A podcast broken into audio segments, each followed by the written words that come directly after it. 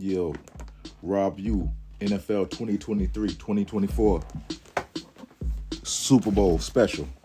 Yo, Super Bowl 58, a nifty gate. Chiefs versus Niners and win is going to take the cake. Drill a victory while the confetti be dropping. Game of the year, the whole world is watching. Classic chess matches on grasses. When you sip your wine or your flashes, or you put it in the air like the blend from Goodyear. I break it down play by play and commentate like instant replays for instance demonstrate who come out on top when it's all said and done. Game of the year should be your good one. Purdy versus Mahomes, they both gonna compete while fans on grass without rock cleats. I'm coming to you live like I usually do. I'ma leave you with a dope pod to step to. Yo, yo. Welcome back to the Rabb Yeaux Sports Stew Show, NFL 2023 2024 season, Super Bowl week, Super Bowl 58. So, as y'all know, this is it. This is the last. This is the last run. This is the last game. This is the big finale. This is what we've all been waiting for for the 2023-2024 season to see who will be victorious in this classic matchup, Chiefs versus 49ers. So, looking back at the previous games leading up to this game, I couldn't help but I got to just rehash this because the AFC and NFC championships both I got both of those picks wrong. So I was 0 2 and you know, I, I, felt some kind of way about that. Not because my picks was wrong, but because I feel both of those teams could have performed better under the certain under the circumstances of those games they played in. So just just for instance, you know, when it comes to the AFC Championship game, I really feel that Baltimore Ravens got away from their bread and butter and what they're known for in their calling card, which is their run game, and they did not allow Lamar Jackson to really utilize that aspect of his game, and they didn't really stick to their script of, you know, being a run balance or run heavy team.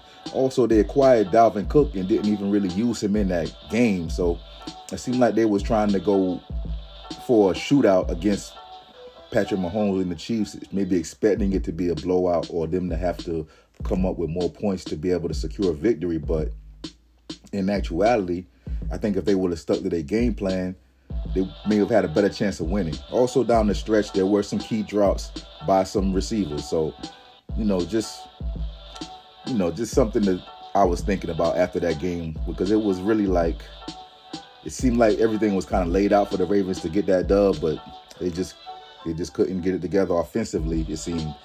And then when the NFC Championship game, it was just like definitely Dan Campbell took a, maybe a few too many gambles.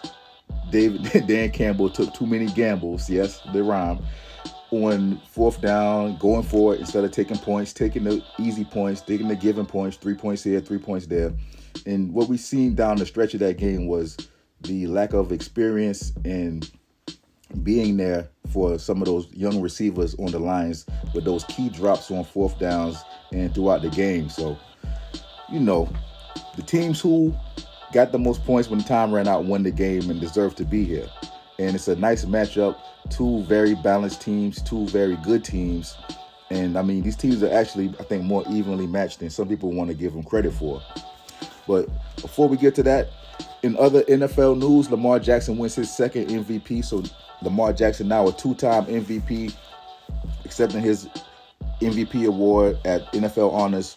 Also, Christian McCaffrey wins Offensive Player of the Year, and Myles Garrett wins Defensive Player of the Year, while C.J. Stroud wins Rookie of the Year awards for his great performance as the Houston Texans quarterback. And then also, we have the whole the whole fascination of Travis Kelce as he dates and courts allegedly Taylor Swift. So now, fresh on Black, fresh at the beginning of Black History, they had certain news outlets calling the fade the Travis Kelce haircut. So you know, black people we used to this. You know, our culture sets trends nationwide, worldwide, and now people are trying to give Travis Kelce credit as if he was the originator of the fade haircut. when black people been getting this haircut, you know, decades, if not centuries. so that's that was pretty wild. But um, you know, he did popularize the style, I guess, to those who just began to get whiff of him with his newfound fame as he's associated with Taylor Swift. But I mean, black people been knew about the fade, the box, the Caesar. You know what I'm saying? It goes on and on. so it's, it's nothing new to us. Other NFL news: We had some NFL owners a little pissed off because some teams will be getting compensatory draft picks after they had some minority coaching assistants or offensive defensive coordinators who left their organization to be hired by another organization. And one of those teams is the San Fran 49ers, who had a lot of their coordinators and assistant coaches, you know, hired by other teams. So the 49ers will be getting bonus compensatory draft picks to go along with the NFL's new rule about rewarding teams who have minority coaches and they get promoted. So that's nothing the owners should be upset about. They should be mad at themselves for not giving more minority coaches an opportunity to show their greatness on the field or at least give them a chance. In other NFL news, Cam is pretty hard on Brock. and, you know, leading up to the playoffs, there was big news about Cam Newton on his podcast and his platform speaking on certain quarterbacks that he felt were game managers and game changers.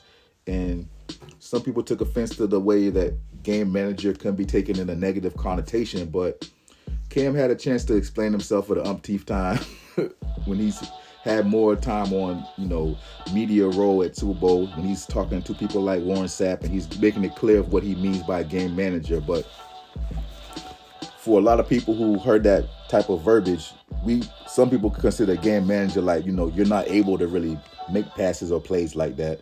So Cam Newton definitely clarified himself, and you know, despite his criticism of Brock Purdy, I believe Cam would agree that Brock Purdy is a solid, serviceable quarterback, maybe even good.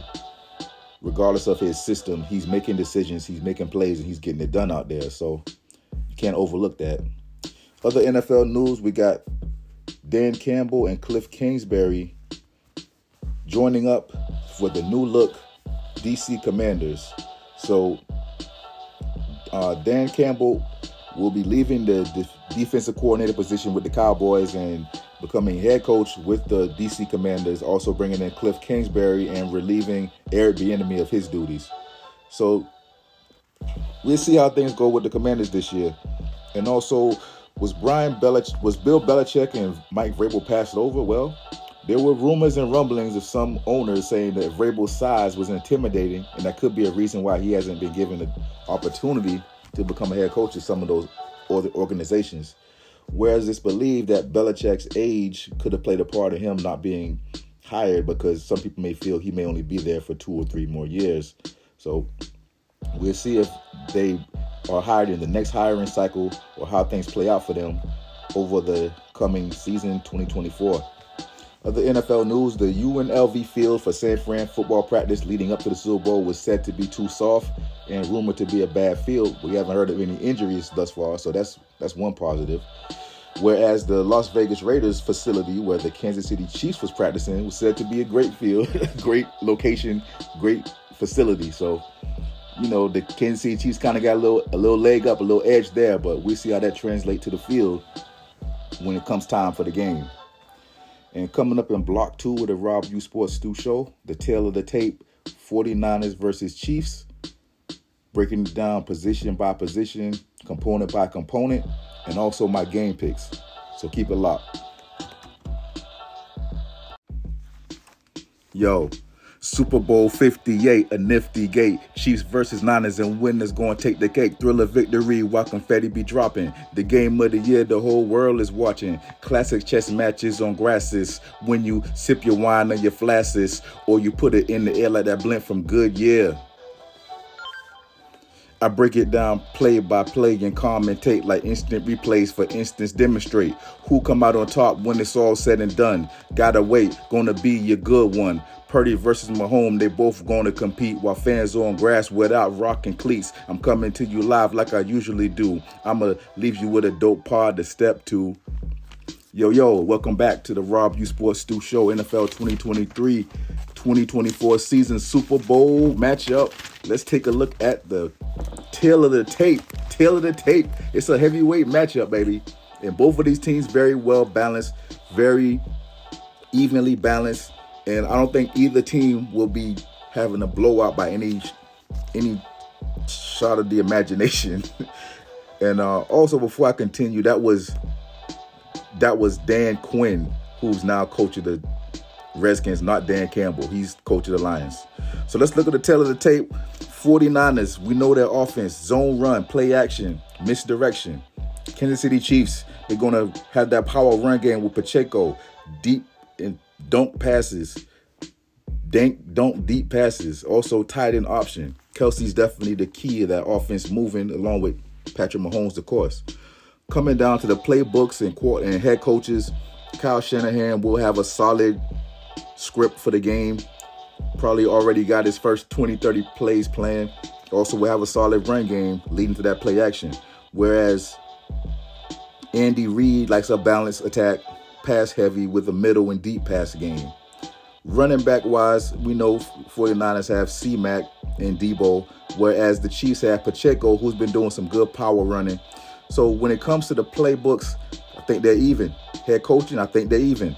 Running back position, I would give the 49ers a slight edge here for the simple fact they have two running backs. Sometimes they bring in Deebo in the backfield, whereas the Chiefs may rely solely on Pacheco. But Pacheco has been doing well, and he is a strong, hard runner.